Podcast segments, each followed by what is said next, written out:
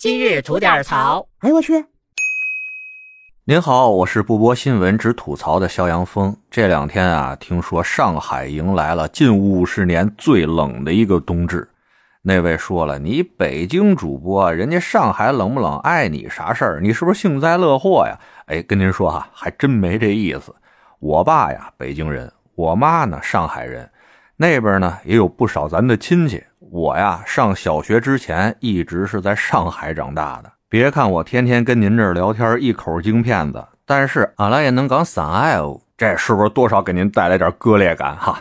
不过这都不重要，咱接着说上海气温这事儿。话说啊，阴极之至，阳气始生，日南至，日短之至，日影长之至，故曰冬至。就这个时候吧，咱北半球各地都一样，都是白天最短，晚上最长。通常吧，这冬至的到来啊，就意味着数九寒天正式拉开帷幕了。哎，该开始数九了。而今年这上海啊，19就冷出了39、49那感觉了。冬至那天早晨，徐家汇地区测得的最低温度是零下5.1摄氏度，这温度啊还算市中心一点的。那最冷的崇明岛那边已经低到零下8.4度了。据说吧，那人民广场的鸽子都快冻挺了，立地抱团取暖，都不带飞的了。有北方朋友啊，一听这温度什么玩意儿，零下5度，零下8度，这刚哪儿到哪儿啊？俺们这嘎零下10几度很常见，零下20、30度也是经常有的。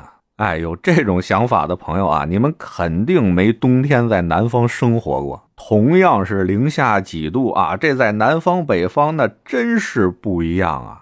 咱北方这冷属于物理攻击，咱这大棉袄配二棉裤的出去真能扛得住啊。他们南方这冷属于他们魔法攻击，您知道吗？无视物理防御，就夹杂着那潮气寒气就往你骨头缝里钻。而且咱在北方啊，甭管咱在外面多冷，我心里有底呀。甭管是到了家还是到了单位，屋里指定是暖暖和和的，没一会儿我就能缓过来，活蹦乱跳的了。而在南方冬天这冷啊，就冷得让你绝望，在屋里外头一个温度，有的时候啊太阳好的时候，甚至外面比屋里边气温还高呢。郭德纲说那相声怎么说来了啊？外面下小雨，屋里下中雨，外面下中雨，屋里下大雨，外面要是下大雨了，全家人都得上屋外面避雨去。哎，这哥南方冬天他真就是这架势。我记得小的时候家里都没空调嘛，一到冬天真冷的时候啊，外面太阳好点，一帮老头老太太就在弄堂外面找一个宽敞点地方，太阳底一坐，在那儿聊天晒暖。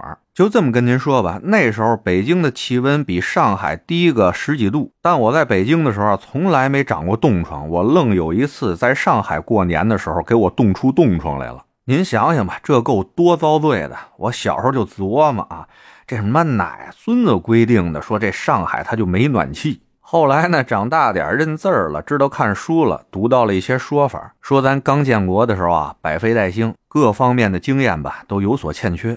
那时候毛子跟咱关系好啊，还叫他们老大哥呢，不是吗？哎，这老大哥过来就帮咱忙来了。别的不说啊，就说这集体供暖这事儿，您想想这帮老大哥都是从什么地方什么纬度过来的。一到北京以后觉得这太暖和了，才零下10几度。所以呢，当时给咱们的建议啊，是黄河以北采取集体供暖。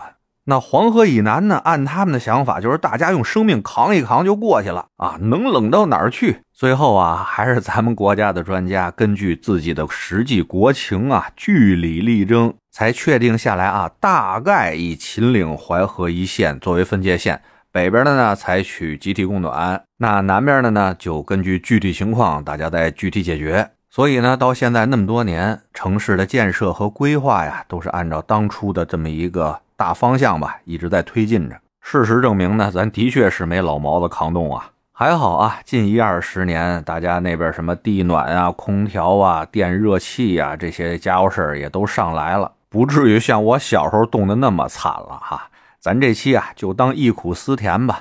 而且在最后呢，报告上海的亲人们一个好消息啊，从下周开始你们那儿就开始回暖了，马上就要回到0上了啊，大家再扛2天。另外，听节目的您现在家里是什么样一个温度，有什么想吐槽的也在评论区里边聊聊呗。得嘞，我是每天陪您聊会儿天的肖阳峰。你要没聊够的话啊，咱那儿还有一个长节目呢，叫左聊右侃啊，是讲奇闻异事的，您得空的话啊也过去听听呗。